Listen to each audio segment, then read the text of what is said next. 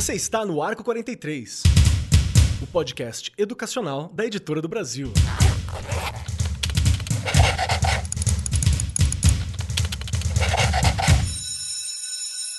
Saudações, saudações para você, meu querido professor, minha querida professora, você, meu querido ouvinte, amante da educação, alguém que curte muito discutir sobre aprendizado, sobre educação, sobre as escolas no geral. Seja muito bem-vindo ao nosso Arco 43 podcast. E vocês sabem, se já acompanha a gente há algum tempo, que todo programa sempre tem algum ponto que eu falo: nossa, isso é muito importante. Nossa, que bacana discutir isso.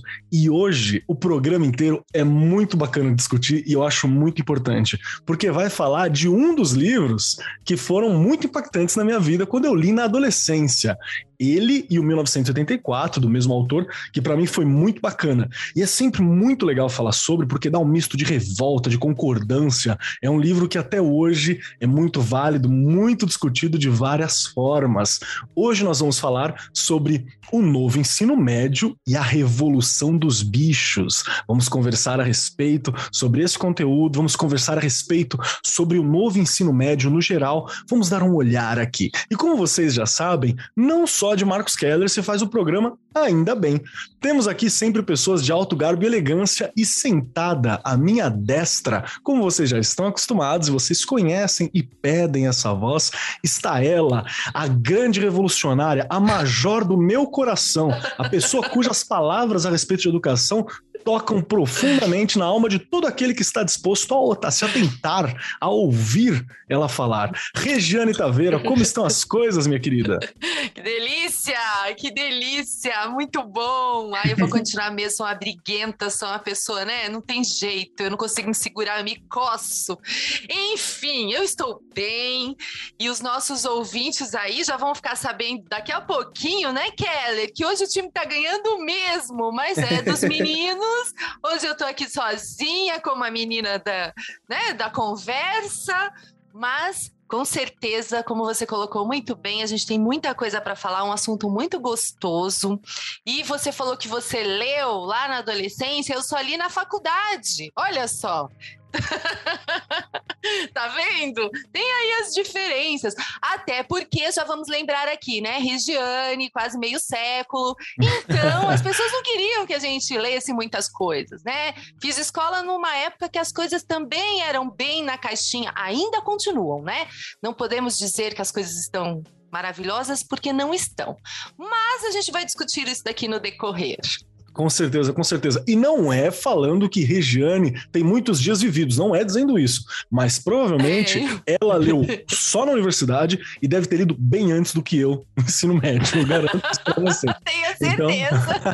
Então, então vamos lá. E junto conosco aqui, compondo esta mesa maravilhosa, esse triunvirato de conhecimento de hoje aqui, está Cássio Starling Carlos, que é jornalista, crítico de cinema, pesquisador de história do audiovisual e curador, além de ser mestre em multimeios pela Universidade Estadual de Campinas, a Unicamp.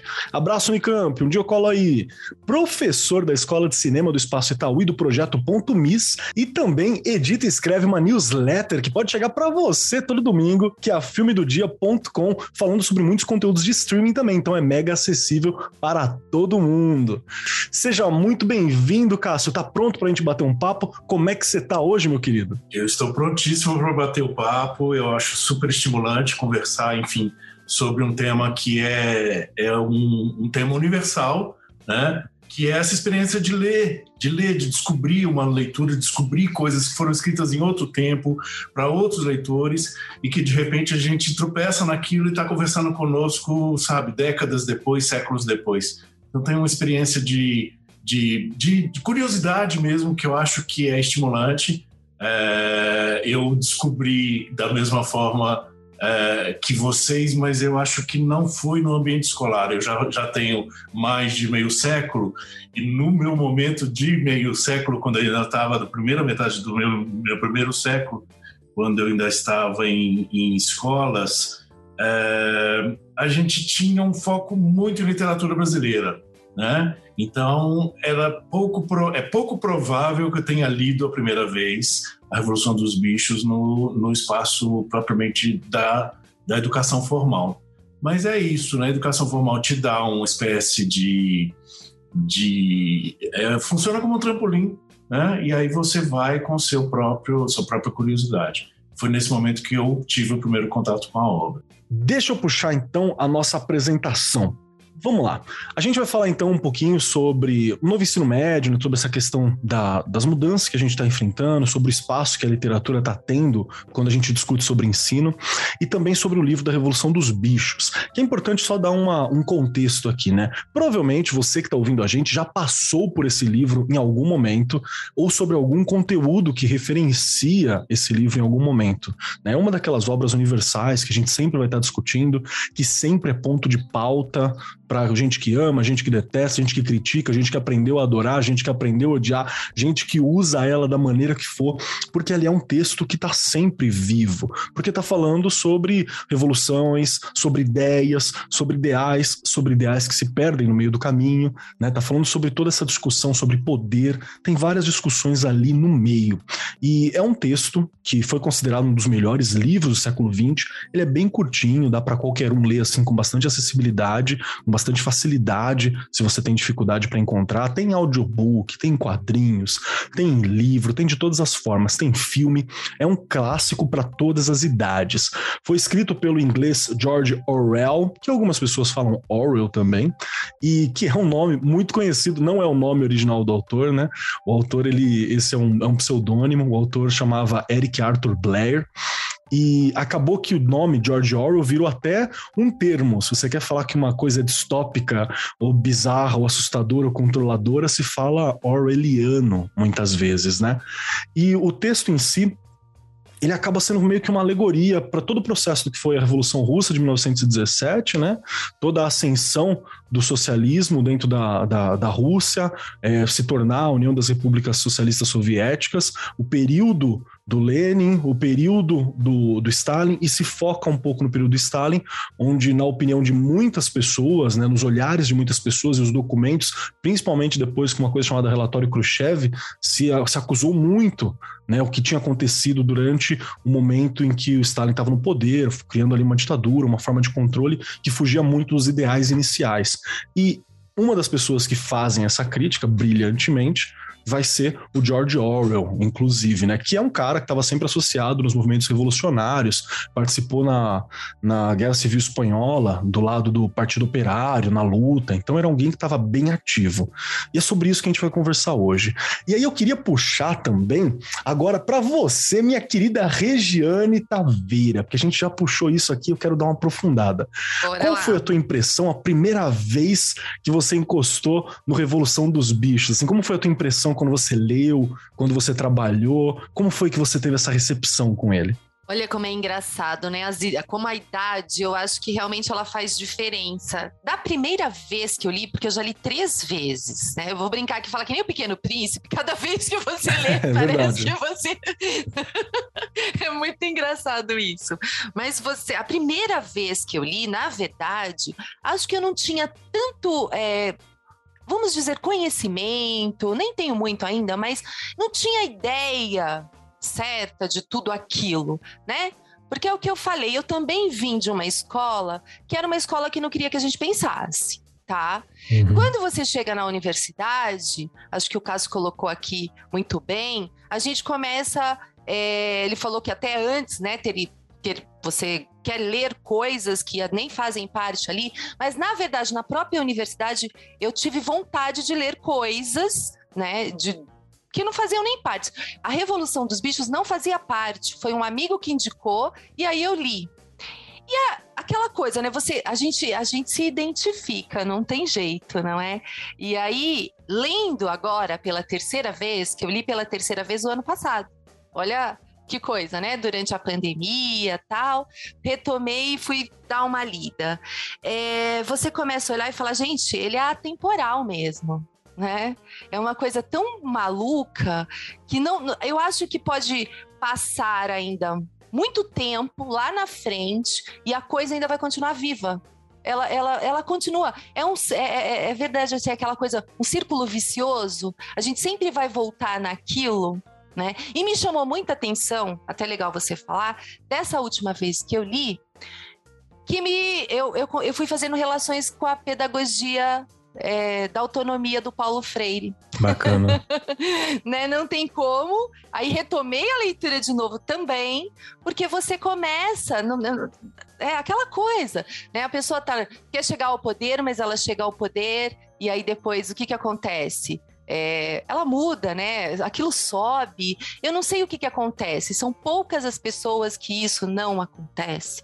E aí acaba que, né? o pobre continua pobre, o rico cada vez mais rico, e a coisa vai ficando assim. E quando a gente pensa na escola, que você olhou agora, né, me perguntou quando eu li, gente, né, professores e professoras, deixem, façam com que né, os adolescentes ali leiam antes, bem antes. É possível já ter uma certa, uma primeira interpretação, porque ele não é um livro difícil, Sim. né? E já você já vai conseguindo pensar um pouquinho sozinho não é? Sem, sem aquelas coisas de, né, isso aqui é isso aqui. Não, você ir pensando no que é certo, no que é errado, qual tipo de sistema que você é, espera, não é? O que, que a gente precisa de verdade?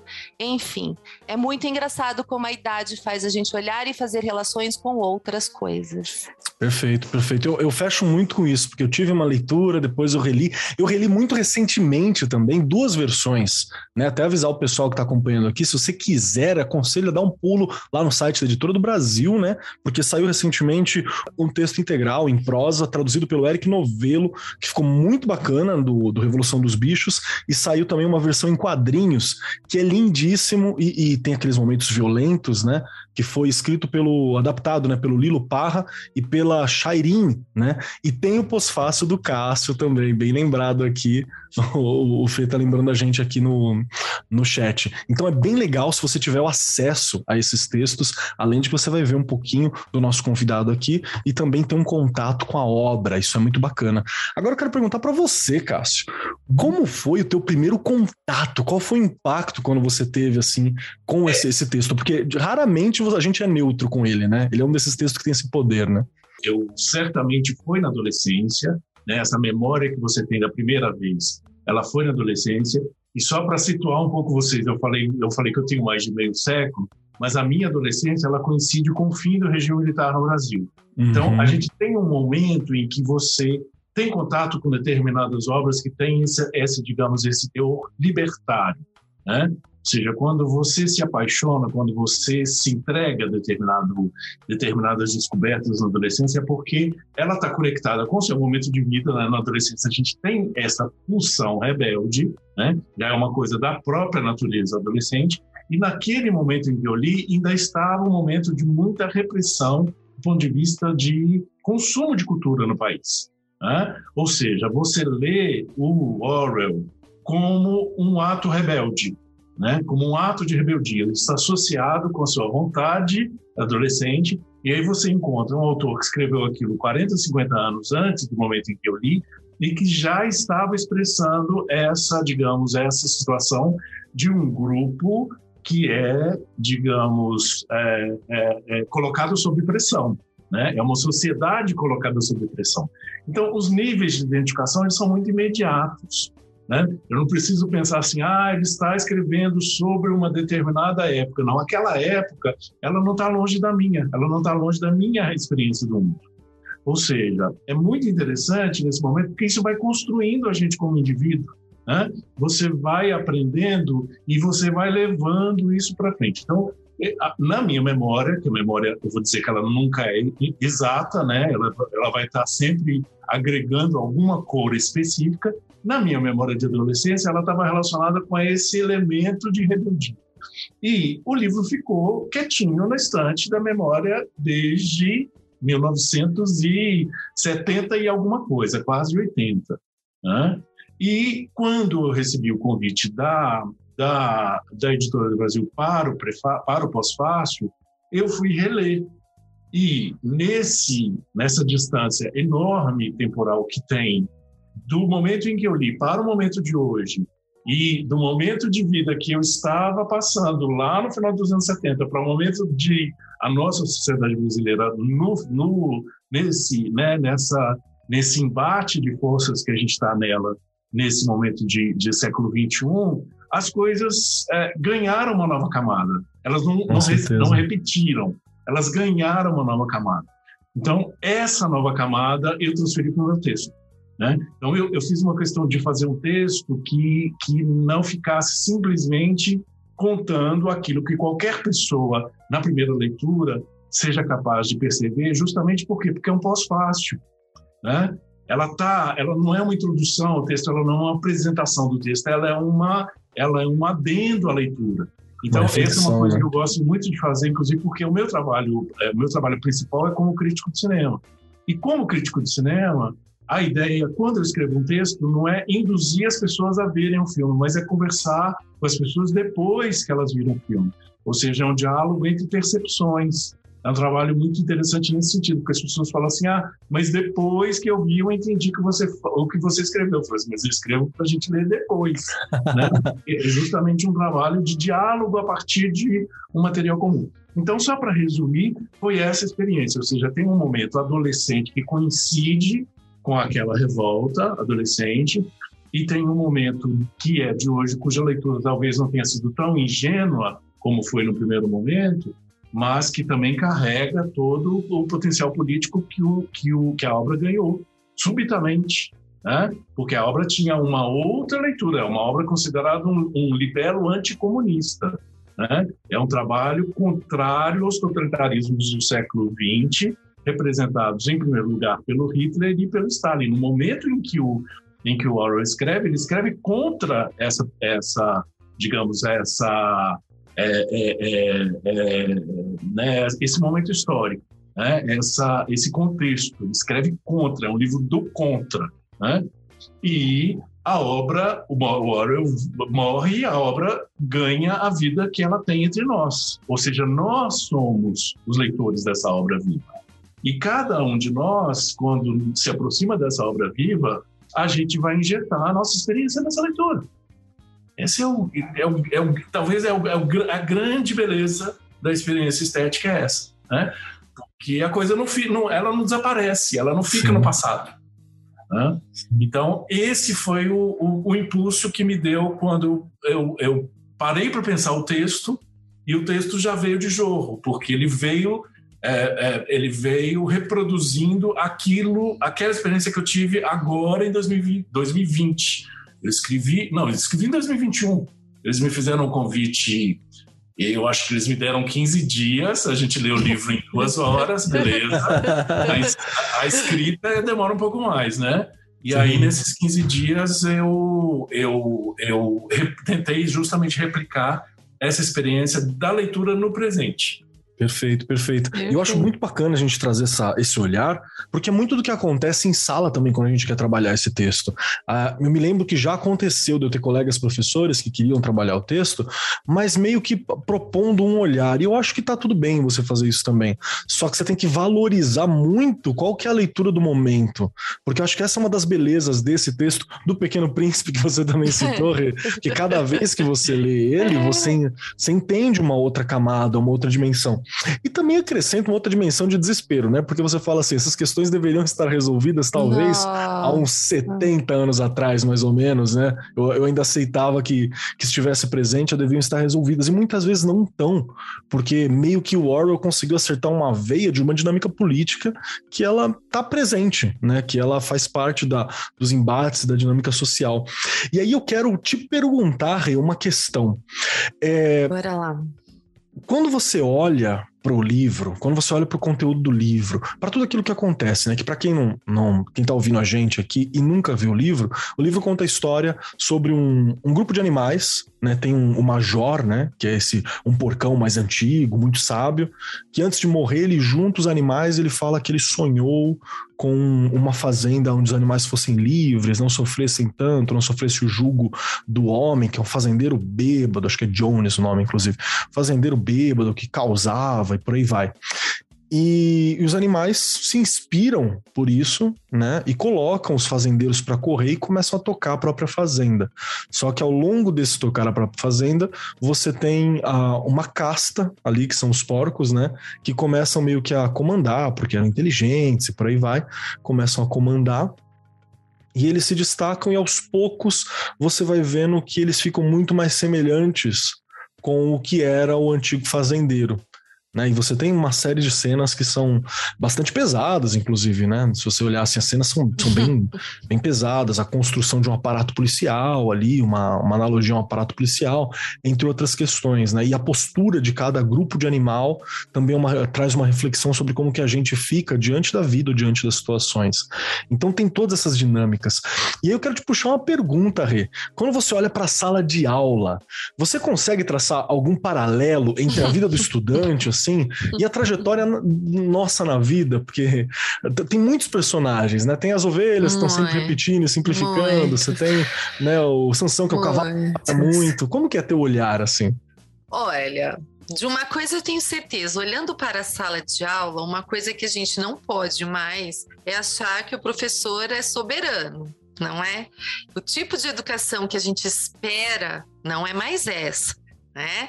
A gente precisa ter muita consciência hoje, e infelizmente, vocês sabem que eu falo mesmo, ainda muitos professores e professoras por aí, né, que tem aquela coisa de eu falo e você vai esperar eu falar e né, aquelas aulas expositivas que nada mais são, né?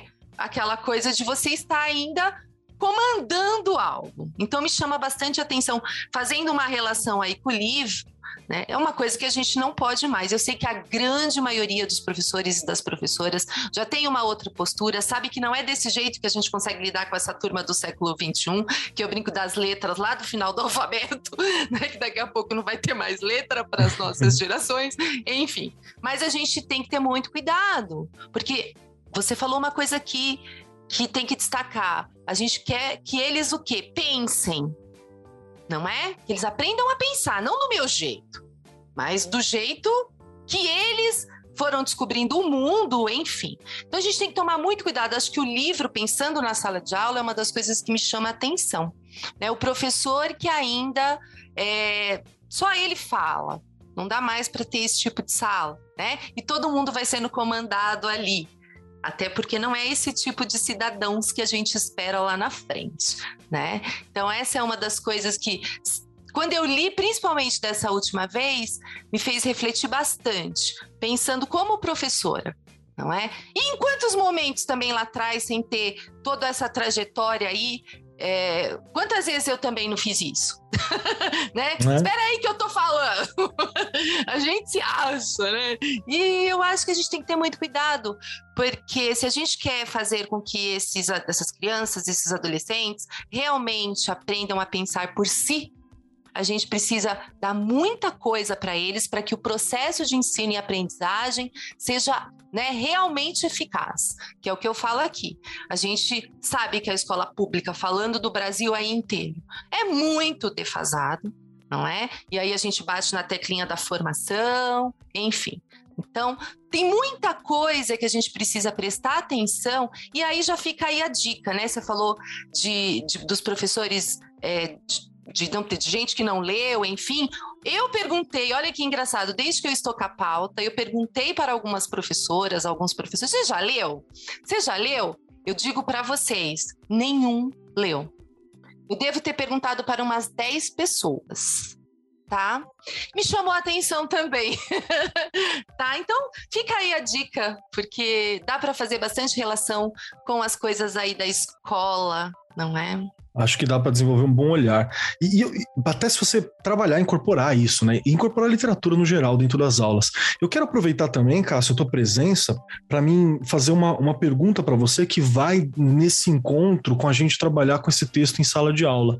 Porque logo no começo você falou uma coisa que eu achei assim, muito brilhante, né? Que o trabalho de um crítico é te ajudar, não é dar ideia, né? Mas é apontar algumas questões para aprofundar a discussão depois de um livro, depois de um, de um filme depois de uma música, né? É você trazer um conteúdo extra e aprofundar a dinâmica, a discussão e talvez trazer até olhares assim que, que você não pegaria num primeiro momento, né? Eu vou, vou trazer um exemplo de um, de um filme aqui que nem é tema, mas ele é bem recente, que foi o Duna, que saiu recentemente, né? Que precisa de um olhar crítico depois, né? Porque ele é um filme muito específico, ele é um filme que beira um filme com uma, uma, uma conversa meio de arte, então é, é algo que precisa. Se você não teve acesso ao livro, ou mesmo se você teve, você precisa conversar sobre sobre ele depois, se você quiser acessar algumas dinâmicas. E aí eu quero te puxar uma questão quanto a isso, que é como que, que, que dicas que você, enquanto crítico, enquanto alguém que trabalha com elaborar, com trazer ideias e aprofundar a discussão, pode trazer para gente que gostaria de trabalhar, por exemplo, com o livro em sala de aula? Que uhum. olhar, que postura que seria legal de eu ter? Tá. É, é, só, só elucidando, tem uma, tem uma, uma definição de um. É, ele é considerado uma espécie de um patrono da crítica de cinema, que é o André Bazin, e ele, eu, eu dou um curso de crítica e uso justamente essa definição dele. Quer dizer, ele diz o seguinte: que a função do crítico não é trazer uma verdade a respeito da obra, mas é prolongar o prazer de uma experiência. Né? Ah, que lindo! Seja, porque o prazer da experiência ele acaba sendo coletivo e o sentido ele é construído no coletivo. Né? Os sentidos, a gente não pode nem falar que há um sentido de uma obra, mas há os sentidos da obra que a gente constrói. Né? Então, esse trabalho, por isso que a gente está aqui, inclusive, rememorando, é muito curioso que todos os três começamos por rememorar como foi a nossa primeira experiência e como foi a nossa segunda experiência e a nossa terceira experiência. Então, isso significa que também para cada um de nós é como se nós fôssemos outros naqueles momentos.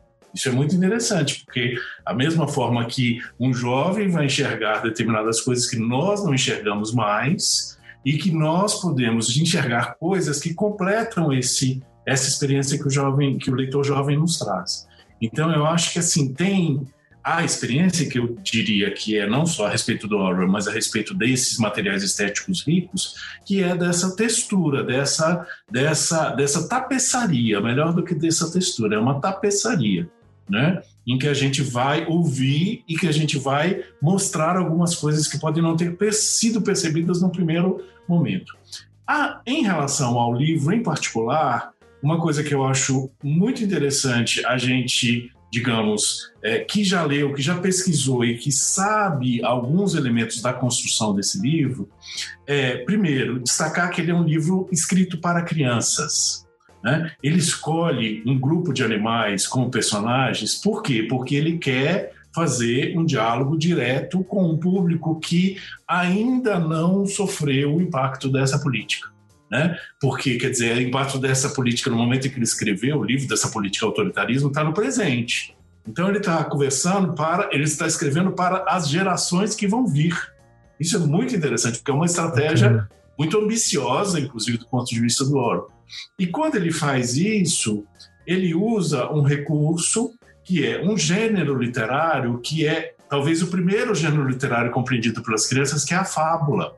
Ele é pedagógico, né? Ele quer mesmo ser pedagógico. Ele é. Totalmente, né? É um, é um artista de grande, de grande é, digamos, é, é, visão, né? E ao mesmo tempo de saber que você tem que recorrer a esses elementos, a essas, a esses, digamos, essa linguagem que é mais elementar, para que todo mundo compreenda. a começar pela criança. Então, se a gente for perceber, isso está muito presente na tradução da, da, da, do Eric, que é o vocabulário ser um vocabulário simples. Uhum. Não é um vocabulário que a gente chamaria de literário. né? Não tem essa elaboração, digamos, do, do repertório é é é, é, é, das palavras. As palavras são as palavras que representam aqueles, aqueles animais, os porcos, os cavalos, que são estão no chão. Estão todos com até, chão. Até a escolha dos animais, né? Que são animais que estão em todo lugar, né? São animais que ninguém olha e fala, meu Deus, o que é isso? É. Eles são comuns. São comuns. Né? Então, da mesma forma que lá atrás. Então, por exemplo, quando você vai fazer e aí sim, aí a gente, num papel mais, mais de pesquisador, a gente vai procurar essas origens. Então, se você encontra a fonte no Esopo, que é o primeiro da, da, do repertório da fábula, lá entre os gregos, e depois do La Fontaine, eu fui me lembrar que, na minha infância, tinha um livrinho, tinha uma coleçãozinha em casa, eram mais ou menos uns 10 volumes, que eram os livrinhos de bolso, desse tamanho, né? E eram fábulas de La Fontaine. Ou seja, a experiência de ler a primeira vez, quando começa por esse tipo de por esse tipo de, de, de linguagem, que é o da fábula, todo mundo entende. Né? Então, eu acho isso interessante, assim, a gente trazer, por exemplo, a gente levar esse lado que é mais técnico para a sala de aula e ouvir o que, que a sala de aula leu. Isso é que eu acho que é o mais é o mais que eu diria aqui que seria uma experiência interessante. Eu não tenho essa experiência com o ensino médio, estou tô, tô, tô, tô, dando pitaco onde eu não onde eu não tenho a experiência, mas eu acho que é interessante fazer essa espécie de aproximação de saberes.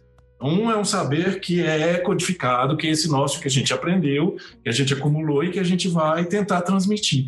E um outro que é percebido, é um saber que a gente chamaria um pouco de espontâneo. Né? E aí, nesse casamento, as duas coisas, é, é, é, enfim, é, eu acho que elas se encontram muito bem.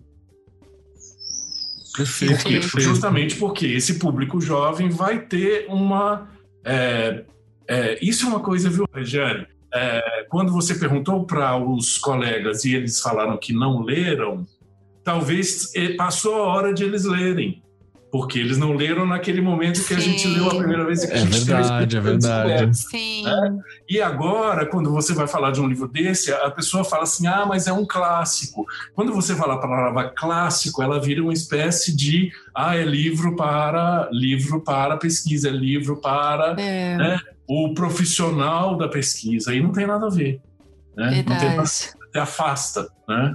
E então eu acho que é isso, assim julgar como descoberta, porque mesmo que eles não saibam que seja, o que vai, que aquilo tem um, digamos, um, um lugar na cultura convencional, eles descobrem e marcam. Por quê? Porque é escrito numa linguagem que qualquer um é capaz de entender. Perfeito. Perfeito. Incrível, incrível mesmo. Acho que esse, esse é um olhar que às vezes a gente, como professor, a gente pode acabar esquecendo, mas ele é muito importante. Existem uhum. certos livros que têm seus momentos, eu acho que o impacto é mais forte, dependendo Sim. do momento que você lê. Eu, eu, acho que eu conversei isso aqui num, num dos, num dos bate-papos que a gente falou sobre literatura, inclusive, que eu falei de um livro que eu gosto muito chamado Outsiders Vida Sem Rumo. Uhum. que é bem bacana, da Susan Hilton, que ela escreveu quando era adolescente, né? Sobre uma realidade que não é ela dela, porque ela era, ela era alguém bastante bem de vida, né? E ela fala sobre uma sobre a garotada que, que vai inspirar os greasers, né? Tem todo esse, esse olhar. E quando eu li naquela idade, vindo de uma área periférica, era muito, muito aquela irmandade que a gente tinha. Tinha uma galera que você não sabia nem se tinha pai ou tinha mãe, porque você nunca via o pai e a mãe, e eles estavam sempre na rua. Então bateu muito.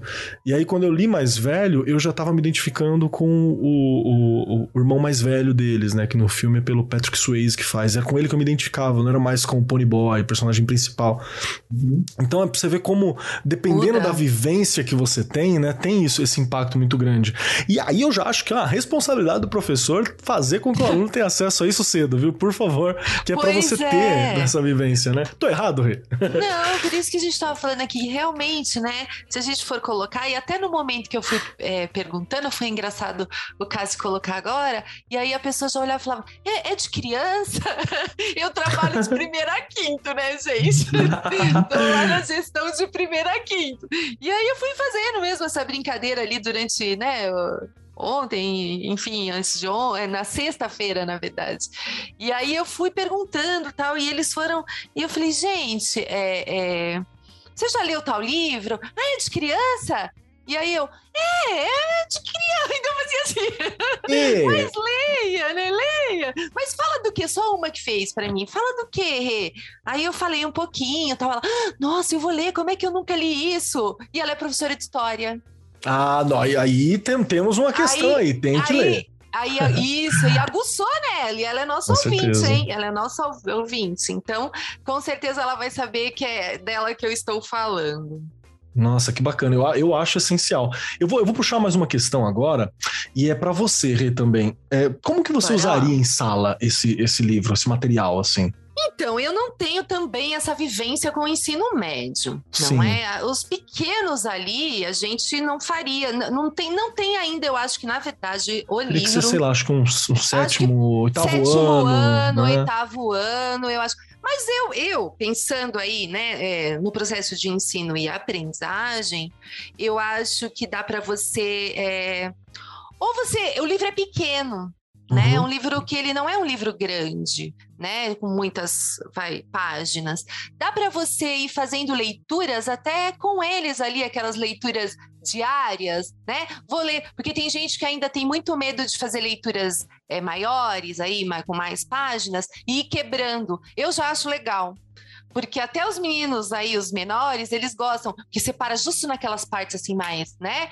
Ah, hum. e aí amanhã a gente continua, né?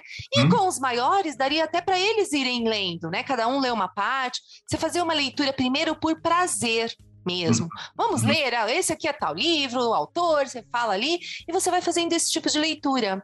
E aí, depois, né, de todo o livro, aí também é o que eu tô falando, é o que eu faria, né, trechos ali, para garantir que todos tivessem acesso, né? Uhum. Que eu uhum. acho. E hoje você também tem esse livro aí em PDF. Daria para ir para uma sala de informática, Ô, gente, ó, a gente vai ler de tal página a tal página. Claro que ia ter aquele que não ia chegar e aquele que ia embora. Daria para brincar disso também pensando é, em como né, fazer com que eles lessem aí o livro. E a versão em quadrinhos também, que facilitaria muito a vida, né? Também, também, também. E depois aí é, fazer todo um trabalho mesmo de, de o que eles entenderam, não é? Respeitar até porque é o que a gente falou aqui, cada um vai ter o seu momento e, e, vai entender de um jeito. Então, a gente conversar sobre, mas eu acho que seria legal nesse estilo. Primeiro a leitura e depois uma conversa, não é? Perfeito. O, o Fê lembrou aqui também, aqui no, no, no, backstage, ele falou assim: ah, entrou em domínio público. Quero lembrar a todos que entrar em domínio público não quer dizer que a tradução seja domínio público, viu, gente? Então, a tradução ainda pertence à editora, ao autor que está lá presente, né? Mas, mas o texto original tá aí para quem quiser achar e deve ter alguma tradução que é Creative Commons também, caso você tenha alguma dificuldade para achar e por aí vai. É, mas só, eu ainda. Só completando, só completando claro. a questão dos, dos títulos, porque ele tem dois nomes no Brasil. Né? É verdade. Animal, Animal, Farm, então você pode encontrar ele com o nome de Revolução dos Bichos. Ou Fazenda dos, Animais, né? Assim como você pode encontrar como Fazenda dos Animais. Então, quer dizer, é o mesmo livro, só para contar isso para vocês, é o mesmo livro que, conforme a editora, ele ganhou uma tradução mais literal ou uma tradução mais alegórica. Uhum. E eu, é eu, acho a evolução dos bichos um termo muito forte, assim, muito legal, cara. Acho, acho muito bacana. De, deixa eu aproveitar também e puxar uma outra questão, então, para você, é, Cássio, sobre isso. Tem uma questão que foi palavra do ano em 2018, 2019, assim, que é a questão das fake news. E que é um termo que professor ainda samba para conseguir tratar em sala de aula, sabe? É uma coisa que a gente ainda tem uma dificuldade, porque a sociedade brasileira tem dificuldade para lidar com isso ainda, a sociedade mundial tem dificuldade para lidar com isso ainda. Então é um termo bem complicado. E aqui na pauta, a gente conversando com o Fê na pauta, que ajudou a montar essa pauta que está aqui com a gente, ele, ele falou sobre essa discussão, que existe uma discussão sobre pós pós-verdade, fake news e o texto da Evolução dos Bichos. Existe uma alegoria bem óbvia, né? Que dentro da Evolução dos Bichos tem um momento em que eles escrevem algumas leis, que seriam leis básicas, assim, atrás de um, de um galpão, da fazenda, e lá tá escrito aquilo que são as leis essenciais. E aos uhum. poucos as leis vão recebendo adendos né, que, que vão alterando um pouco a percepção e vai se fazendo um processo de alterar a história mesmo. Você vai alterar, você fala uma coisa e se altera isso logo depois. E a, uhum. e, e, a mentira com uma prática política, isso que já está acontecendo dentro do texto. E eu nunca tinha parado para pensar sobre como fica mais fácil de explicar, por exemplo, para o ensino médio, ou mesmo para um nono ano, que já vai trabalhar com Segunda Guerra em história, o termo das fake news e essa discussão das fake news com uma questão prática. Você uhum. acha que tem um, um campo ali para a gente pensar, para a gente observar? Faz sentido isso? O que mais que você tira desse texto nesse campo? Eu não me lembro mais exatamente, mas tem um momento que fica claramente é, enunciado porque tem uma função de um propagador. Né? Tem um dos animais que é um propagador das chamadas, Sim. hoje a gente chamaria de fake news, mas é, no momento do Orwell, inclusive lembrando que quando ele escreveu o, o 1984, é, o processo das fake news já estava na ficção na forma de Ministério da Verdade. Né? Existe, um, um, existe uma instância no poder, na, na estrutura de poder de 1984, que é esse lugar onde a verdade é gerada. Ou seja, a verdade não é verdade, a verdade é uma, uma versão, né? é uma leitura. Né? A famosa narrativa, né? É mais uma narrativa, exatamente. Hoje a gente usa esse termo narrativa, assim como hoje a gente não chama é, mentira de mentira, a gente chama de fake news, que no fim das contas é uma mentira. É. né? no, no, na definição exata, é uma mentira. Então, é, eu acho que isso está presente. Eu não, eu, não, eu não me lembrei exatamente mais qual dos personagens. Não, mas Garganta? Eu acho Garga... que é um... Tem o nome é. de Garganta ou Guincho, também acho que é um, um dos termos. Guinchador, acho que é um dos tem termos também que colocaram para ele. A gente pode até olhar isso depois no texto para complementar. Mas tem um dos personagens que tem essa função muito clara de ser o propagador. Ou seja, ele gera um novo uma nova narrativa e propaga para aqueles que estão embaixo e que não têm acesso a essa, a essa realidade que está na cúpula. Né? É a mesma coisa que acontece desde sempre. A gente acha que está acontecendo agora, mas isso acontece desde sempre, em maior ou menor grau, mas acontece desde sempre. E, completando aqui mais em termos anedóticos, porque quando houve a ascensão do Trump nos Estados Unidos, houve um fenômeno muito curioso, que é o 1984 ter voltado à lista de mais vendidos. Ou seja, culturalmente, o próprio mercado de consumo cultural percebeu que ali havia alguma, alguma coisa que precisava ser revista. Né? Ou seja, isso já estava representado simbolicamente na forma de literatura, etc., porque simbolicamente a gente entende mais do que alguém chegar para a gente ficar explicando. Isso também tem essa diferença, né? que é a grande, o grande impacto desses, desses objetos. Então, eu acho que assim, usar esse personagem e usar a estratégia desse personagem para mostrar para a gente, mostrar para o aluno que isso não é uma coisa inventada em 2020, isso não Boa. é uma coisa inventada em 2016, né? que isso é uma estratégia política. Né? E que essa estratégia política é usada de forma adaptada, no nosso caso, para o nosso presente tecnológico, que permite que essa difusão seja muito mais, tenha muito mais alcance né, do que simplesmente ficar reescrevendo as leis lá no, lá no, no, no, no, no estábulo. Né? Aqui não, isso está isso tá viralizado.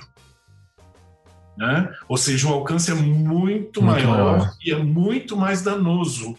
Justamente por quê? Porque a gente perdeu a distância entre a verdade e a mentira.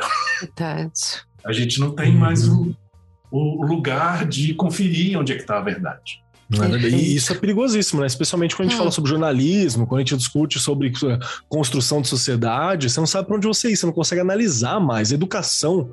É, é, teve um tempo que ficou bem difícil em sala de aula, assim, você trazia alguma coisa que era fato, a galera, não, mas será que é fato mesmo? Você fala, gente, é, né? É, é, esses revisionismos, os documentários que vão né, reescrevendo a história de forma torta e ganham um alcance que nós que sabemos onde é que estão os fatos, a gente não consegue mais combater.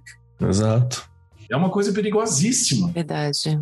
Então, esse olhar ele, é, ele, é, ele é muito importante a gente conseguir a gente sempre está falando aqui sobre a dificuldade de como explicar esses conceitos que parecem tão abstratos às vezes em sala de aula, né? E aqui a gente está falando sobre uma possibilidade, sobre um caminho para você tratar. Uhum. O que, que você acha, Rê? Muita viagem, nossa? Não, e eu pensando aqui que dá para você trabalhar desde o primeiro aninho, né? Com essa uhum. brincadeira do fake news. Eu fiz muito lá, lá no centro de mídias. Eu fiz muito isso lá na TV. Porque você pega, por exemplo, né, em ciências. Eu, eu fazia todo um bloco trabalhando lá os animais, e no final teve, teve um, um deles que eu fiz a brincadeira do fake news, e eles tinham que ir colocando lá no, no chat. Então, coisa simples, tá? Então, o leão voa. Aí eles, não, sabe assim, coisas Sim. do que a gente tinha estudado, e aí eles, eles que discutiam comigo se era ou se não era, né? A partir do que você ensinou em sala de aula. Você Olha, já vai perfeito. fazendo com que ele enxergue ali algumas coisas que foram trabalhadas e que eu estava falando que não era aquilo né? E era um barato, porque eu recebia muito no Instagram. Como é que você põe uma coisa daquela? É Não, muito fácil. Eu achei genial, porque você está, inclusive, é. ensinando a, a, as crianças que estão ali estudando, os estudantes que estão ali presentes, a valorizar o fruto do estudo deles, né? Porque uma, uma das coisas da fake news é que ela é muito fácil, né? É um, é um conhecimento muito fácil, muito acessível. E aí a gente tem uma tendência a não valorizar aquilo que foi, foi mais suado para você conquistar, né? É. E ali não, eles têm todo um bloco para aprender, e aí Sim. tem um bloco para valorizar aquilo que eles aprenderam, reconhecendo que não é real, né? Nossa, isso é muito legal, Rê. Gostei muito da ideia. Uma dica aí para de primeiro a quinto ano, mas dá para fazer sim, e dá para trabalhar muita coisa, né? Show. Uma, uma, aí uma, é mais uma experiência, porque como funciona hoje, por exemplo, o resultado de um bom desempenho de um aluno em sala de aula. Ele leva, não leva mais na forma de boletim, né? Eu imagino que isso seja uma coisa muito antiquada. Mas como é que os pais ficam sabendo do desempenho dos então, brincar um pouco com essa coisa. Você contou para seu pai que você tirou 10, mas você tirou 2. e aí? Perfeito. Ou seja, fake news tem perna curta. Perfeito. É, é, é julgar, eu acho que devolver isso para a experiência de cada um. É. Né? Porque a gente sabe que tudo bem, enganar um pouquinho a gente engana, mas inventar a realidade a gente uhum. cai. Né? Ela e os problemas que isso causa, né? Essa é uma reflexão Sim. importante, né? Sim. Nossa, que bacana, já dá para trabalhar umas coisas muito legais. Eu, eu, tenho uma outra percepção também, que aí vai ser bem particular, assim, e por favor, me ajudem a julgar aqui essa, esse olhar teve um componente muito importante na minha juventude, na minha adolescência, da leitura do Revolução dos Bichos, de 1984, para mim, que foi justamente essa coisa que eu vou chamar de rebeldia porque essa é a palavra mais fácil, mas não é só uma rebeldia, é uma busca de protagonismo também que, que o jovem tem, né? Que a gente tem nessa idade. Porque você quer se diferenciar. Essas coisas que são muito muito homogeneizantes, muito muito de padrão, elas se tornam meio que um incômodo, porque você está tentando encontrar a tua identidade. Então é mais ou menos o momento em que você tem uma oposição aos pais, uma oposição aos irmãos mais velhos, né? Uma oposição ao uniforme da escola, uma oposição a, a algumas questões, e você tem uma escolha né, de para onde que vai você vai expressar essa sua individualidade. O mercado entende isso muito bem, né, e ensaca várias individualidades distintas para que você possa, né, colher isso na adolescência. Então você tem rock and roll, rap, você tem o K-pop hoje, né, o K-pop do, do, pessoal. Então você tem uma série de coisas que acaba incorporando estilo, acaba incorporando alguns valores, né? E para mim foi muito importante nesse período essa busca do protagonismo e como ele falava sobre você tem que fazer algo, mas você tem que tomar cuidado também com quem você está fazendo e como você está fazendo esse algo, sabe? Tinha muito essa reflexão, tinha muito esse olhar para mim.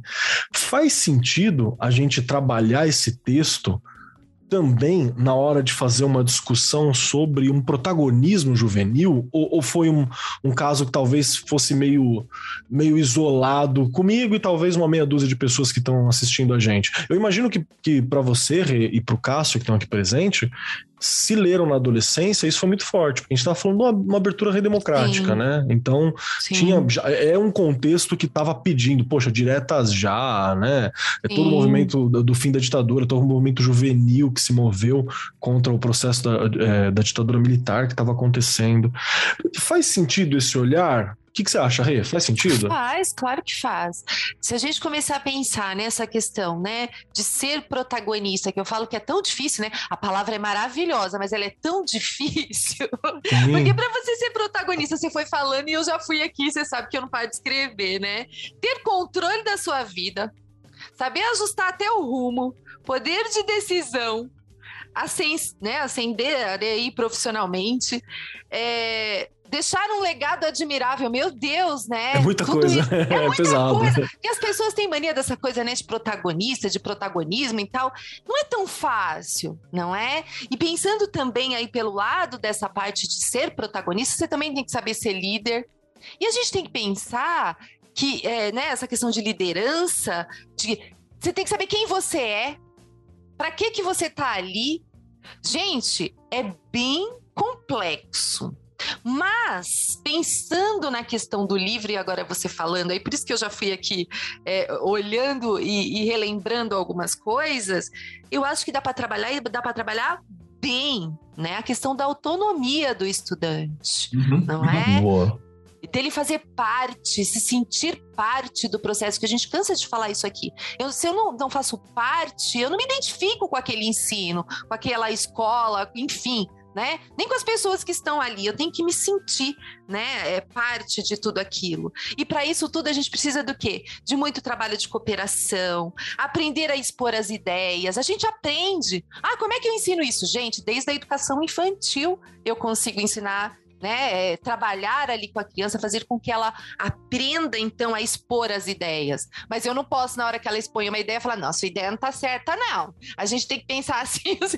Então, são questões que são bem profundas, mas a gente consegue associar aí a um trabalho com o livro, e eu acho que fazer até dá, dá para ir além, né? Quando você falou aí do protagonismo, dá para a gente pensar numa série de coisas que, que líder, né? Que tipo de líder, uhum.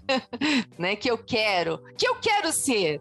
Será que uhum. se eu chegar onde eu quero chegar, eu não vou ser o líder que eu dizia tanto que eu não queria para mim? Então, coisas que... aquilo que eu jurei combater, né? Pronto! eu acho que dá para trabalhar muita coisa, Keller. É um leque aí gigantesco, viu? Uhum. Que bacana. Cara, você acha que a gente está viajando ou dá para ter esse olhar? Não, eu acho que o livro tem, nesse caso, ele talvez esteja aquém dessa questão no momento em que ele foi escrito, né, do uhum. protagonismo, porque ele, ele, ele, ele, ele, a estrutura mesmo, como ele coloca o papel dos, dos, dos, dos, dos animais e o papel dessa liderança, é, essa liderança logo ela sai do alcance do olhar dos animais. Sim. Né? Então, eu acho que tem um elemento ali que é muito interessante de pensar qual é o protagonismo que eu desejo. Porque o protagonismo Boa. existe enquanto ideal. Boa. Mas qual é o protagonismo que eu desejo? Então, na trama propriamente da revolução, eu acho que ele usa o, a força dos animais para produzir uma nova revolução. Mas essa força é logo cedida para comando por outro. Né? Há uma espécie de, é, é, digamos, vende o pacote protagonismo mas deixa os protagonistas de fora quando muda o quadro. Né? Há uma simplesmente substituição de lideranças. Né? Então, aí sim, pensar no protagonismo como um protagonismo de, um protagonismo de todos, e não no protagonismo de um monte submetido a um grande. Perfeito. É, é uma crítica, é... então, a qual, qual o formato de protagonismo você gostaria qual realmente? De né? protagonismo, exatamente. Repensar esse conceito, porque a gente, isso vira um pouco slogan, né? A gente tem uhum. esses problemas na nossa linguagem, sim, né? Sim. Usar algumas palavras que, se, que ganham valor, mas no, à medida que elas são muito usadas, elas são muito gastas. Esse é um grande problema das Exato. palavras. Né? Então, o que que eles estão considerando protagonismo quando a gente fomenta esse conceito? Isso é uma coisa importante. Eu acho que aí a leitura, por isso que eu gosto muito da, da proposta de, de, da Rei quando fala da leitura coletiva, porque eu acho que a leitura coletiva ela vai agregar muitas percepções ao vivo na leitura. Né? Em vez de simplesmente você deixar cada um recolhido com a leitura na sua intimidade, que é o fenômeno que a gente teve na nossa experiência de leitor, e essa leitura ser proposta para ser, é, digamos, a quente, né? Ao vivo e a quente, porque ali verdade. você encontra as reações, as reações, elas são imediatas. São. É verdade. Sim. Nossa, um projetinho de clube do livro. Olha que fantástico Sim. ia ser aqui. Inclusive, com esses horários, com os itinerários formativos, com os espaços culturais que a gente vai ter nas escolas ao longo da reforma do ensino médio. Pense muito, professor que está ouvindo a gente, clube do livro, clube de cinema. Pensa muito sobre isso, que eu acho que são espaços muito ricos, assim, para a gente poder fazer essas discussões, né? E lá de primeira a quinta, a sacolinha. Alguma coisa Sim. tão simples, né? Que eles levam para casa, cada, cada dia um leva a Quadrinho, né? sacolinha. né? Com textinho. É. E não só, né? Acho que uma coisa bem legal e a gente começar já a estimular desde cedo, não deixar a leitura por, né? O que, que você leu? Faz as indicações, faz um mural de indicação. Então, sei lá no corredor da escola, dá para fazer um mural. Vai colocando lá, é, tal autor, não sei o que, eu gostei. E tem criança que vai colocar, não gostei, eu já fiz um mural, por isso que eu sei. Olha, eu já fiz esse mural lá em 2006, Criança 2007. é um bicho sincero, né? Criança é sincera. Você vai mexer com criança, tem tá espera sinceridade. Isso, tá lá no mural. E aí eu fui olhar o que eles tinham lido, o nome do autor, o livrinho que havia levado tal, aí tava lá não gostei. Eu falei, gente, tá sendo sincero, né? Tá e certo. daí, claro que outros podem pegar e gostar. Eu até ficava brincando com eles o tempo todo disso, mas é importante realmente a gente colocar isso sempre, desde sempre. Oh, é, porque, é, é, só, só ainda completando, insistindo um pouco nesse modelo, eu acho que a leitura, essa ideia de ler é chato, Né? Ou seja, ler exige uma atenção, existe uma disciplina que, diante desse excesso de estímulo, a gente, a gente mesmo perdeu. Nós que tínhamos o hábito da leitura, a gente perdeu. Então, o que, que eu acho que também é a leitura? Na verdade, a leitura é um modo de você ouvir outra voz. E isso pode funcionar numa leitura em grupo, porque na leitura em grupo, cada um vai ler de uma forma com uma voz com uma cadência, com um tropeço, ou seja, isso se torna uma experiência comum. Eu acho que tem que criar essas, sabe, essas, essas soldas de experiência comum, porque a gente ficou muito atomizado. Cada um no seu cantinho lendo, cada um na sua rede social postando, mas não existe essa espécie de comunidade. E a leitura, para mim, ela sempre foi uma comunidade que é um momento em que eu saio da minha né, da minha prisão e encontro com outra voz, que me conta outra experiência. Né? Ou seja, ali eu aprendo, porque justamente porque eu saio de dentro das minhas certezas ou ignorâncias. Fantástico. Né? Fantástico. E, e, isso é o trabalho do crítico mesmo. Né? A gente acha que o crítico está dando a palavra final, não está, né? Você está fomentando, né? Você está buscando outras vozes, inclusive. É, né? Não, é, é, uma delícia quando você escreve um texto cheio de dúvidas. Você fica tateando as possibilidades. É horrível ler um texto que a pessoa sabe, fica ali vomitando verdades. Da mesma forma que é horrível você assistir, assistir uma aula em que o professor sabe tudo e fica te impondo. É onde a gente foi formado, né? O modelo pois que a gente é. foi formado. Pois né? é. A gente sobreviveu até a isso. A gente sobreviveu. Olha que a gente até conseguiu é. bastante. Manter né? a curiosidade, né? Ser a criança que sobreviveu, né? Gente, eu já contei aqui, agora ele me fez lembrar, né, de uma coisa assim. Gente, a gente não podia se mexer durante o hino nacional. Uhum. Eu já contei isso aqui. Tinha uma inspetora de alunos que ela passava, tinha uma, um apito Entendeu? e ela tinha um chicotinho. Eu falava que era um chicotinho, mas era um pedaço de varal. É escola pública. Isso, é, amarrado ali no apito. E se você se mexesse, ela ainda dava aquilo nas suas pernas, gente. Eu, eu, estava na primeira série em 1971. É o, é o, é o apogeu do regime é. militar. Então, toda aquela essa, né, essa ideia de disciplina, de rigor e de repressão vem junto. Sim. pra gente, gente, se libertar disso, olha, não é fácil, é, não. É uma vida. Eu nasci em 89, já tinha Constituição. Olha só que doido. Ah, é um menino, Você é um indivíduo livre. É, eu já nasci com Constituição, já. Olha que doido. Então, Você é um indivíduo livre e a gente está se libertando ao é, longo da vida. A ao longo, tem... a cada difícil. dia. A cada dia. Não é fácil, não. É um processo, né? É, é, inclusive, isso eu acho que é um dos textos que, se a gente conseguir conversar com, com, com o nosso estudante sobre como um dos maiores crimes de um, de um regime ditatorial ou de, uma, de um regime autoritário, porque acabou que o texto do, do Orwell virou uma, uma alegoria para todos os autoritarismos, ele consegue acertar praticamente todos os autoritarismos existentes, é uhum. é justamente que é um dano que depois dele instaurado, é, são, são, séculos, são vidas inteiras, né, para você poder ir, ir atrás disso. E, e, olha lá, né, porque a gente sabe que tem alguns autoritarismos que a gente achou que estava morto e enterrado, porque era muito óbvio que não, não valiam, e estão aí, né, zumbizando e ressuscitando em, diversos pois focos, em diversos é. pontos. Então são questões que, que são importantes de serem conversadas em sala e que, na verdade, se a gente esquece de falar em sala, a gente está cometendo um problema, a gente está cometendo um problema contra todo o processo, né, todo o processo democrático que a gente tem construído e, e, e todo o sonho ocidental de liberdade, né, no fim das contas. E, e aqui, já puxando essa questão do sonho, Cássio, eu vou pedir uma ajuda para você aqui, porque tem, eu tenho um problema muito sério. Amo George Orwell, amo amo distopias em geral, mas uhum. chegou um ponto que eu já não tava nem conseguindo assistir distopia mais. Chegou um ponto que saiu episódio novo de Black Mirror, ou segunda temporada do Conto da Aya, eu falei, não, falei, não vou ver agora, vou me privar disso porque né, não é o momento. Eu tenho um pouco de receio de que se a gente não souber abordar esses temas de maneira correta, a uhum. gente talvez não esteja incentivando ou aplicando uma dose de niilismo desnecessário, assim, tipo, não há chance, não há saída. Eu tenho um pouco de receio quanto a isso muitas vezes. Especialmente agora que é, eu acho que esse programa ele é muito oportuno para discutir essa questão, porque a gente está vivendo uma educação que sofreu muito né? Algumas escolas menos, algumas instituições mais, algumas redes menos, algumas redes mais, mas ninguém saiu ileso do processo pandêmico que a gente está vivendo. Novamente, para você aí, 2035, que tá ouvindo a gente, né? Espero que já tenha acabado. Aqui tá difícil ainda. Estamos abrindo as coisas, mas ainda tá complicado. Tem receios. Então, eu tenho muito esse, esse, esse, esse medo, sabe?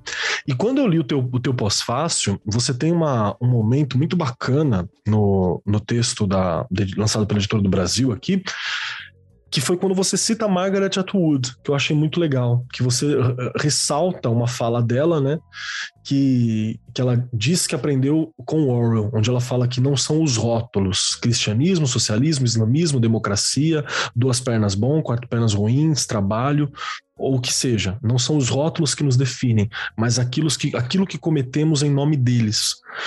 E eu gosto desse olhar porque você entende que primeiro que não há saída, porque você tem que fazer saídas, né? E, uhum. Ou seja, há muitas saídas desde que você faça por onde. Então, eu acho que esse olhar ele é uma coisa que precisa ser passado. Uhum. Especialmente olhando como que chegaram, né? Os adolescentes, como é que chegaram os estudantes. A gente conversou isso um pouquinho off no começo. Emocionalmente, eles foram muito abalados, é, sobre conteúdo foram muito abalados. Então, entende a minha preocupação? Uhum. Socorro. É. É, é, não, eu, eu, e é difícil é, é, afastar esse pessimismo da gente, por quê? Porque, particularmente de mim, porque, quer dizer, já, eu já passei da metade. Então, quando você já passa da metade e a coisa fica é, complicada, você fala: peraí, eu tinha acreditado lá atrás que tudo era no sentido da abertura, tudo ia no sentido de uma evolução, né? E de repente isso fecha. Isso eu acho que é, aí é um problema de perspectiva geracional. Para eles, é, isso funciona talvez como tenha funcionado para mim quando eu era adolescente. Ou seja, você perceber que tem um muro, mas perceber que esse muro pode ser quebrado, que esse muro pode ser ultrapassado. E isso tem a ver com a energia geracional, né? Porque é muito mais interessante que isso chegue a eles agora do que chegar a eles em, quando eles tiverem 50 e tantos, 60 né? Justamente certeza. porque é o momento que você tem um impulso para gerar o novo, porque você é novo, porque você tem um, digamos, uma vida que quer, é, que quer que seja vivida de forma plena na medida do possível, né? Mas de conquistas, de prazeres, de liberdades, etc, etc. Então, eu acho que a questão elementar é: eu quero obedecer ou eu quero ser protagonista? Boa. A gente voltar à questão do protagonismo. E lá no Orwell, tanto no 1984 quanto no Revolução, a crítica é contra o modelo que impõe a, a que todo mundo obedeça. Né? Então, aí é julgar isso para dentro de cada um. Porque dentro de cada um, nenhum, ninguém quer, quer obedecer. Né? Você pode até concordar, mas obedecer é outra situação, né? É uma, é uma situação de julgo, é uma, é uma situação do animal que vai, enfim, que vai sofrer até o fim da vida do cavalo, né? A personagem do cavalo, né? Então, criar essas identificações é muito importante, mas falar assim, jogar isso para dentro da própria experiência de cada um. Você gosta de só obedecer? Ninguém vai dizer sim. Não é da nossa, como se diz, não é da nossa natureza. né? A nossa vontade de ser autônomo. A palavra autonomia, né? Ela quer dizer isso. Eu sou capaz de definir aquilo que eu quero para mim. Né? Sou, eu sou legislador de mim, né? É, então, eu acho que o livro traz essas questões, mas a gente também não pode fingir que mora, que está vivendo num tempo cor-de-rosa, porque não está. Né? Então, como eu posso melhorar o mundo? Dentro do meu alcance, claro. Não sou um idealista, agora já não sou mais. Mas eu acho que com o tempo a gente vai ficando pessimista. Mas não é o caso deles. E a gente também não pode né, é... né, jogar todo esse peso nosso, né? Também não, entendi essa não, questão. Não, é por isso que não adianta a gente falar assim, ah, é assim, vai ser assim, porque muda o tempo todo. Muda. muda. Ou se muda, né? Ou se muda. E então, aí, eu acho que jogar energia, devolver energia para dentro, né? É o processo. E, e vocês falando, né? E o jovem, ele, ele tem que se identificar que ele com esse potencial. Tá lá dentro ah, claro. dele. É, né? é um crime a gente tá... não deixar isso, né? a gente não é. cultivar isso.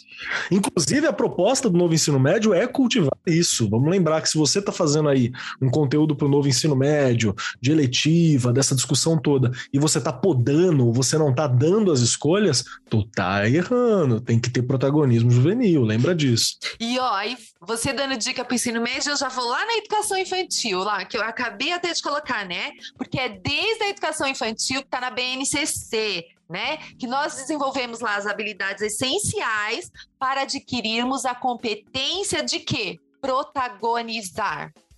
Né? O professor não vai conseguir dar conta sozinho do ensino médio, ele teve todo um percurso pela educação básica. Sim. Então a gente tem que estar tá sempre atento a isso. Perfeito, perfeito.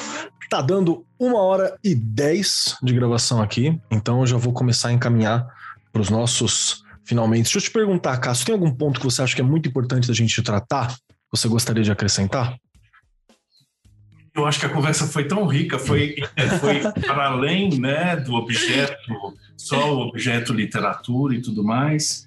É, eu acho que é, é, é um pouco estimular para que as pessoas é, digam o que elas leram, sabe? Digam o que elas enxergaram. É, é tudo isso que a gente está chamando de protagonismo, é tudo isso de né, de diminuir a distância entre o lugar do professor, a fala oficial do professor e a percepção de cada um, mas eu acho que em sala de aula esses eventos acontecem de forma muito muito estimulante porque é uma sociedade, Sim. né? Uma sociedade cheia de diferenças. Assim, não adianta eu uniformizar, não adianta eu hegemonizar, eh, colocar uma, uma, uma homogeneidade, né? Justamente porque quanto mais eu ouvir essa diferença, mais eu vou enriquecer, né, dentro das minhas percepções. Então, é, mais uma vez insistindo nessa nessa vontade de ler, né? Por que, que algumas pessoas não têm vontade de ler e outras têm vontade de ler? Eu acho que pelo modo como elas são induzidas a ler. Porque quando a gente é obrigado a ler as coisas na escola, a gente acha que aquilo é chato porque está por obrigação. Né? Hum, mais Mas, uma ordem, né? Mais uma ordem, né? E nesse caso, como é um livro que produz prazer, e a gente sabe disso, encontrar os produtos que podem gerar prazer na, nos alunos, né? Nesse caso, eu acho que é bem infalível, assim, eu, eu eu tornaria ele leitura obrigatória justamente porque ele prazer. Mas tem, mas tem que saber, é aquela coisa, né? é obrigatório, mas você tem que saber chegar lá, meu amigo professor. É, não, né? mas é a manha, né? E a, e a, gente é vetor, né? Não vou dizer que a gente é, é, é nós não somos mestres, o lugar mas não, não é mais de mestre, é de vetor, né? Então, como que você insere, como, como é que essa seta entra ela não precisa alcançar todo mundo também. Eu acho que alcançar todo mundo é, é, mito, é um mito, né? A gente não, não, não consegue, mas eu acho que fazer espalhar, né? Assim como essa conversa aqui pode fazer espalhar ela. Eu penso nisso, assim, se alcançar de um grupo de 100 que estiver ouvindo, se alcançar 5, eu estou feliz. Nossa, sim. Com certeza. E, e, tem uma coisa também que tem a ver com o teu trabalho também, que o professor ele precisa ter, quando a gente fala do leitura obrigatória, não é para você obrigar aquele do professor que está ouvindo a gente, né? A gente está falando uhum. sobre esse trabalho de curador, que você também executa, né? Que é você fazer uma, uma escolha uhum. para que facilite a escolha dos outros, né? Tem é. um, um, um, esse ponto, que eu acho que é, é mais nesse sentido que a gente está falando, né? Sim, sim. É, no, no fim das contas, somos todos o que os gregos chamavam de pedagogo, né? É justamente essa condução. Uhum. Cara que levava, é o escravo que levava o menino para a escola, né? o pedagogo, literalmente. Né? Então, essa função de, é, é, digamos, pegar na mão durante um tempo, mas depois também não precisar conduzir. Né? E você ficar ali acompanhando. Né? É uma presença, eu acho que essa coisa é muito importante. E e por quê? Porque a gente sabe mais? Não, porque a gente simplesmente conviveu com mais conteúdos. Eu acho que é uma, é uma diferença um pouco só de volume. Né? Se todo mundo tiver acesso a essa multiplicidade, ganha. E aí eu acho que a gente tem potência para construir esse mundo que a gente tanto quer, né? É. E distanciar tanto desse mundo que a gente tanto não quer. Acho que tem muito disso também. E você, Rê, o que, que você acha dessa história toda que a gente tá falando aqui? Faz sentido? Eu sempre fico preocupado, assim, se, se o que a gente tá falando alcança, né, as pessoas. Por isso eu pergunto muito sobre sentido. E eu, e eu é que tenho que sentir, né, Kéfera? Mas eu sinto, você sabe que eu sinto que eu já anotei um monte de coisa aqui. Sim. A gente fica, né, eu acho que assim, é, o professor, ele, é, falei das leituras lá no começo. Se você lê para o seu aluno todos os dias, lá no primeiro aninho, que ele ainda não sabe ler, vai, alguns não sabem.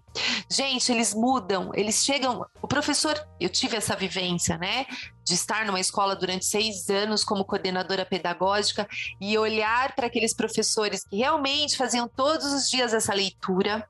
O quanto essas crianças já chegam diferente, gente, no segundo ano. Hum.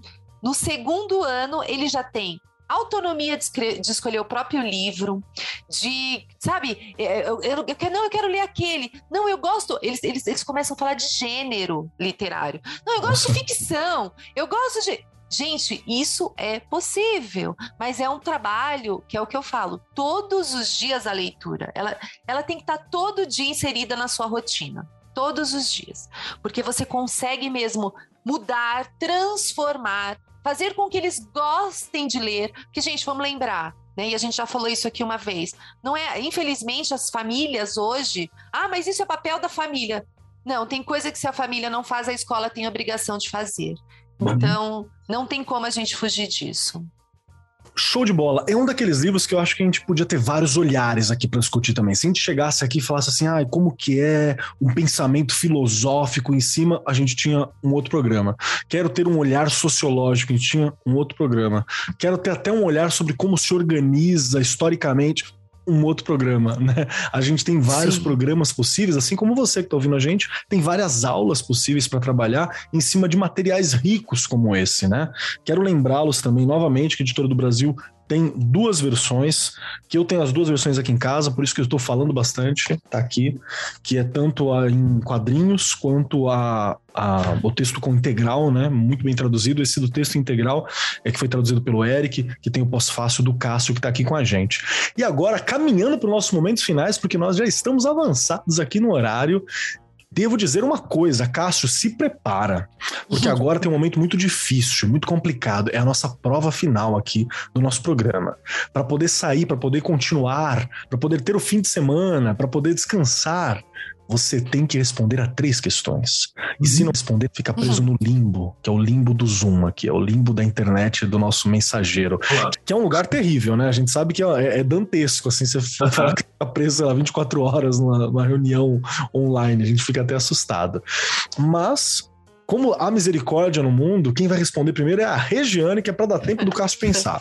E as três perguntas são: primeiro, se você gostou do programa. Olha que pergunta difícil. Segundo, como que a gente te acha e acompanha o seu trabalho? Como a gente faz para conhecer mais do Cássio? Como é que a gente encontra os textos? Como é que eu sei mais sobre o que o Cássio está fazendo? Se o Cássio quiser ser encontrado, é lógico, tem essa também, né? E a terceira questão, e a mais difícil, que não é uma pergunta, é um uma indicação, porque nós queremos um pedacinho do Cássio para ecoar nos nossos corações e mentes ao longo da semana. Pode ser uma indicação de um filme, de um texto, de um olhar, de uma música, pode ser um pensamento, uma frase, uma ideia, um, um pedacinho, uma partícula ali do Cássio, para que a gente possa conhecer mais e incorporar em nós mesmos e assim a gente continuar crescendo mais e mais, o nosso ouvinte que está aqui com a gente. Então, Regiane Taveira, começando por você, Primeiro, o que, que, você achou desse papo? Segundo, onde a gente te acha? E terceiro, qual que é a sua indicação aqui hoje? Adorei, né? O que você falou. A gente nem não dá para ver passar o tempo, né? O tempo passa e a discussão é tão gostosa e a gente acaba indo até além mesmo do que a gente tem para falar. E eu acho que a intenção é essa, a gente conseguir aí atingir, né, quem nos escuta e de uma forma clara e que eles depois vêm, vêm pedir. Essa semana eu tive uma que pediu, não vou aguentar, vou falar agora, né? Dá pra falar um pouquinho mais daquele assunto, eu falei, vou mandar lá pro Fê, eu vou mandar lá pro Fê, que o Fê também já tá conhecido, viu? Meu, adorei, muito, muito bom. E assim, é, querem me encontrar? Tô aqui no Arco 43, lá no Instagram, no Facebook na escola agora, de volta. Olha eu na escola de volta. É uma delícia o chão da fábrica, gente. É disso que eu gosto. E, né, o que, que eu vou indicar? Adivinha? devido à minha pesquisa, que eu vi que ninguém, né, muitos do que eu perguntei, que quem eu perguntei não ainda não tinham, não leram o livro, então eu indico aí a Revolução dos Bichos. Por favor, façam essa leitura que vocês com certeza não vão se arrepender. E depois emendam aí o Paulo Freire, por favor, que faz parte também, né, de, de você fazer conseguir fazer outras relações. Perfeito, perfeito. Rê, muito obrigado por esse bate-papo, muito obrigado pelo teu tempo aqui conversando com a gente sobre esse conteúdo, sobre um dos meus livros preferidos da vida também. O Orwell é um dos meus autores preferidos, então acho muito bacana. Obrigado pelo teu olhar, obrigado por trazer sempre esse olhar dos pequenininhos e como a gente pode trabalhar a autonomia numa idade que para mim é tão misteriosa, assim. Eu sempre falo, nossa, como que a alfabetização acontece? É mágico. Eu tenho é muita, muita, muita, muita paixão por compreender mais sobre esse campo e você sempre me ajuda ajuda nisso. Obrigadão, viu, Rê? Obrigada eu. E vamos lá, o nosso convidado aqui, nosso ilustríssimo convidado presente, Cássio Starling Carlos. Cássio, três questões para você, para você poder ir em paz e descansar. Primeira delas, se você gostou do programa e o que você achou do programa. Segunda, como que eu te encontro, como é que eu encontro seu trabalho, como é que a gente sabe mais de você nesse mundo online, se é que você quer ser encontrado, tem essa também, né? E a terceira questão, uma dica, um conselho, uma frase, uma indicação, um pedacinho do Cássio para ficar aí ecoando com os nossos ouvintes ao longo da semana. A experiência do programa foi uma delícia porque eu imaginei que ia ser aquele formato muito é, muito convencional da entrevista, em que você fala, enfim, acaba falando é, de forma muito muito convencional, né, de forma muito formal. E o que eu achei muito gostoso nessa ideia de um bate-papo é que as ideias vêm, né? As ideias elas não estão prontas, elas vêm. Né? O que eu acho mais gostoso das poucas experiências em sala de aula é deixar o, a espontaneidade me surpreender, porque às vezes você abre a boca e você não sabe o que você vai falar. vai fluindo, né? né? Então, nessa espontaneidade, eu acho que vem mais, vem mais intensidade, vem mais coisas verdadeiras e vem mais coisas que surpreendem. Quem está te ouvindo é você mesmo. Então, isso aconteceu aqui comigo. Né? Eu acho que a partir da troca né, a partir da troca, porque no formato da entrevista, uma pessoa pergunta e eu ficaria respondendo. Nesse caso, não há uma troca. Né? Então, nessa troca, a energia circula. A gente percebe isso pelas nossas faces que nós estamos vendo, mas eu acho que os ouvintes vão perceber isso pela nossa, pelas nossas vozes. Né? Perfeito. Qual que era a segunda mesmo? Ah, como me encontra. Eu sou uma pessoa um pouco, eu, eu, eu, eu, sou cheio de codinomes, então é difícil me encontrar pelo meu próprio nome. No, no Facebook eu existo com uma personalidade chamada Cinemas Luz, que é o nome do perfil, né? É, quem não seguir mais Facebook, porque o Facebook ficou, como se diz, uma coisa de velhos. É, eu estou no Instagram como Filme do Dia FBB né, justamente por é, seguir aí o pacote da, da newsletter. É, e para quem não quiser acompanhar pelas redes, a publicação do, da newsletter é, semanal, domingos de manhã. É só entrar no www.filmedodia.com é, e tem o link de inscreva-se na newsletter. Coloca o seu enderecinho lá e vai receber toda semana se começar a achar chato, desacompanha, né? É só, é, só, é só desassinar que eu paro de chegar na sua, na sua, na sua caixa de entrada toda semana. Uh, um filme que eu gostaria de indicar, que é uma versão, uma adaptação para o cinema de 1984. Ele foi filmado nos anos 80 e é sombrio. Pensa no Blade Runner o filme depois do Blade Runner, mas pensa no, no Blade Runner como esse futuro que é bastante parecido com o nosso, né, que é esse futuro sem muita esperança, com esse futuro em que a natureza parece que vai nos dizimar, e a gente fica trancado dentro de determinados bunkers, né, uns lugares de proteção. Então, a imaginação que o cinema deu para 1984, nos anos 80, é muito mais parecida com o nosso presente.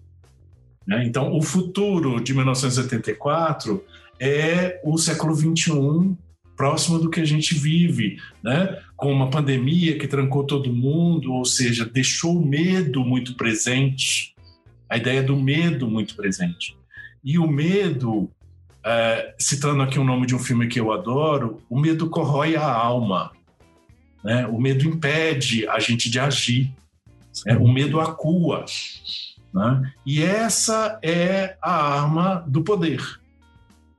Então, se a gente quer agir por conta própria, a gente tem que domar esse medo. E isso está na obra do Orwell, e isso está na versão de 1984 para o cinema. Quem quiser, não sei se está em streaming, mas enfim, a gente encontra na pirataria, mas é um, é um, é um impacto, é um grande impacto. Muito bacana, muito bacana. Obrigado pela indicação. Vou atrás para ver se eu consigo alcançar. Obrigado pelas tuas palavras, meu querido. Obrigado pelo teu tempo aqui com a gente. Super obrigado.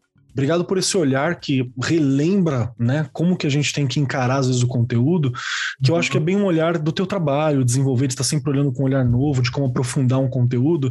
E a gente que é professor às vezes cai naquele mormaço de o ano que vem eu vou tratar esse conteúdo novamente, e a gente para de ver às vezes com um certo brilhantismo. Eu acho que foi muito bacana a tua participação e o teu convite para ter esse olhar. Muito obrigado, viu, mano? Eu que agradeço, foi uma delícia. Obrigado demais. E vamos lá, sendo a minha vez, eu quero Primeiro, dizer que eu adorei o programa. Estou falando de um texto que eu adoro, então para mim foi muito bacana ter a chance de conversar sobre isso com meus colegas aqui de alto garbo e elegância. Já agradeço muito, porque essa discussão de protagonismo, essa discussão sobre autoridade, essa discussão sobre revolta, sobre a energia que o jovem tem, ela precisa ser falada, ela precisa ser utilizada, ela precisa ser direcionada também, de preferência por eles, percebendo aonde são os melhores canais, né? Porque tem disputas acontecendo nesse momento no celular, que às vezes a gente gente não está vendo, a gente não está acompanhando, e é importante que a crítica seja trabalhada em sala de aula para que a gente consiga construir o futuro que a gente tanto quer e que a gente tanto precisa. Então, acho muito importante. Então, eu adorei, muito obrigado por isso mesmo. E quem quiser me encontrar, Procurem por Marcos Keller, arroba Marcos Keller na maioria dos lugares. Não há muitos Marcos Keller por aí, então não vai ser muito difícil de encontrar. E todos que eu conheci são gente boa, então se achar o errado, aposto que é, ainda tem alguma coisa ali para oferecer. E por fim, o que, que eu gostaria de indicar? Eu gostaria de indicar também a Revolução dos Bichos, mas em quadrinhos né, uhum. que a editora do Brasil lançou, foi é, escrita e adaptada pelo Lilo Parra e desenhado pela Shairin, e ele é lindo, assim, tá aqui na minha mão, é incrível como os animais são fofinhos, como as cores são maravilhosas, eu adoro as páginas de divisória que fala sobre capítulos, né? Que elas são inspiradas em cartazes de regimes autoritários ao longo da história. Então tem vários cartazes diferentes, é uma obra muito, muito bonita, assim. Acho que ela é muito bacana. E também, quem quiser e puder, dá um cola no canal da Editora do Brasil no YouTube e no Instagram, porque teve um bate-papo meu com a Shairin e com o, o Lilo Parra sobre a adaptação deles. E foi um papo muito legal que a gente teve por lá. Então, pode ser uma outra dinâmica também para você aprofundar aprofundar nesse conteúdo que está aqui com a gente. No mais, muito obrigado, Cássio, muito obrigado, Rê. Fantástico esse bate-papo, viu? Obrigado para você que está ouvindo a gente, você, meu querido professor, minha querida professora, meu querido amante de educação, você que se interessa por essas discussões, desenvolva a literatura em sala de aula, hein? Por favor. No mais, beijo para todos. Eu sou o Marcos Keller e até semana que vem.